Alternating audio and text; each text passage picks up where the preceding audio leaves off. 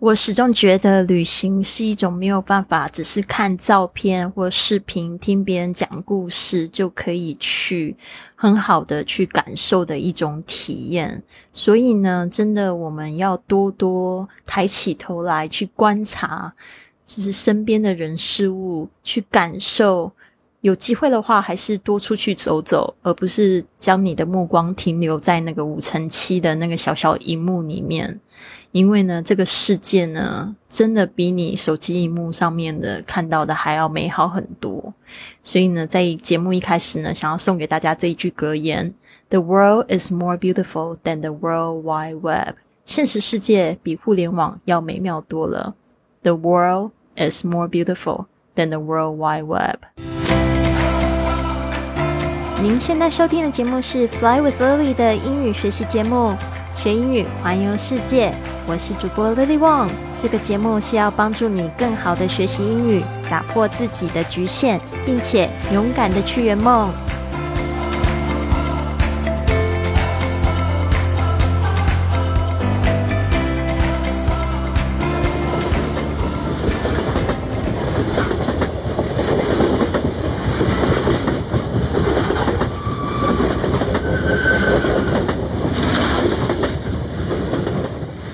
我的愿望很简单，就是用我的脚步去丈量这个世界。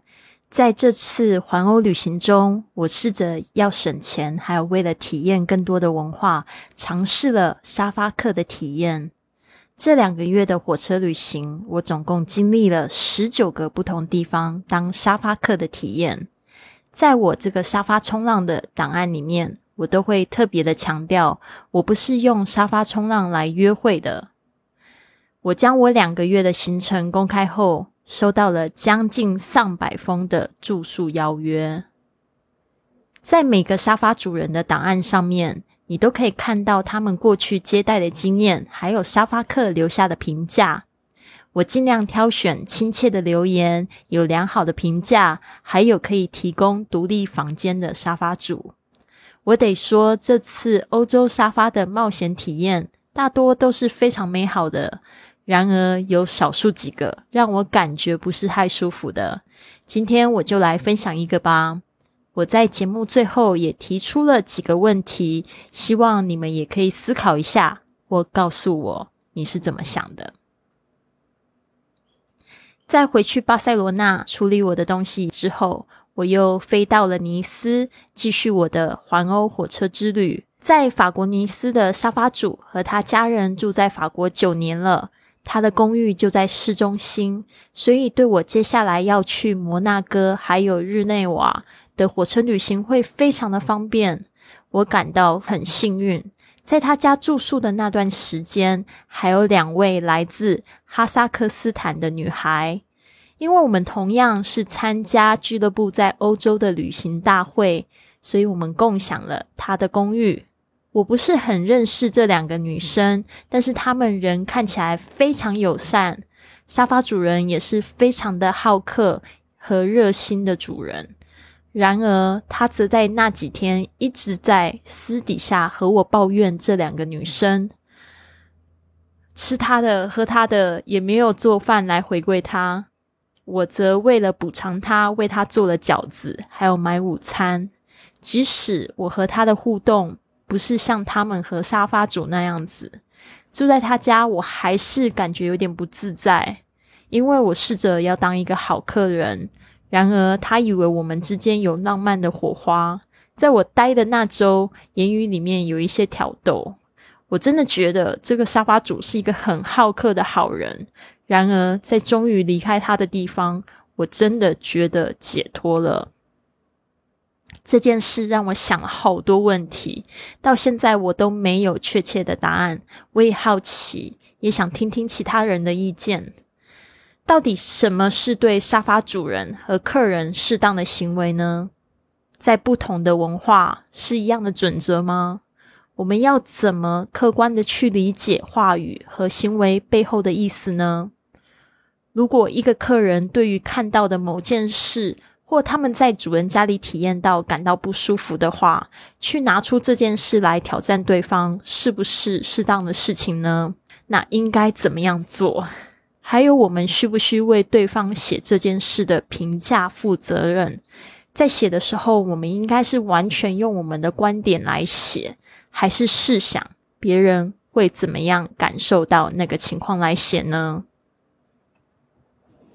敬请期待，还有好多故事呢。下一集我会和你分享我在摩纳哥火车旅行没有预料到的一个小意外。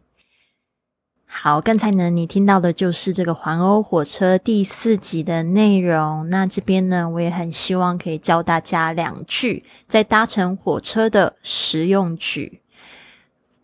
例如，How often does the train run to Geneva？Geneva？How often does the train run to Geneva？就是开往日内瓦的火车多久有一班？这边呢，我们要来学习的就是 How often。当你要问一个东西的频率的时候，你就记得要用 How often 啊，就是这个次数。接下来这一句是 When is the earliest train to Monte Carlo？When is the earliest train to Monte Carlo？ 去蒙地卡罗最早的火车是几点？这边呢，我们要注意一下是 the 加上这个最高级 earliest，earliest 这这个字呢，它是从 early 这个字呢变来的，去掉 y 加上 e s t，然后前面加上这个定冠词的，就代表是最高级的、最早的、最早的火车去这个蒙地卡罗，其实就是这个蒙纳哥的首都。When is the earliest train to Monte Carlo？再让我们复习一次。How often does the train run to Geneva？开往日内瓦的火车多久有一班？When is the earliest train to Monte Carlo？去蒙地卡罗的最早火车是几点？ 好，本系列呢会将中英文的版本分开录制。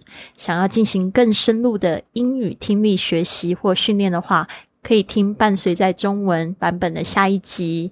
如果你想要得到本集节目的中英文文本、预定环欧火车旅行的资讯和网站、当时的照片和影片，甚至路线图等等，请你关注公众微信账号 iFly Club。这个微信账号是 i f l y c l u b，然后呢，在里面回复文字“环欧火车四”，这个环欧火车呢，加上今天的级数四，就可以得到今天的中英文文本了。那谢谢你的收听，也希望你有一个非常棒的一天。Have a wonderful day. I'll see you tomorrow.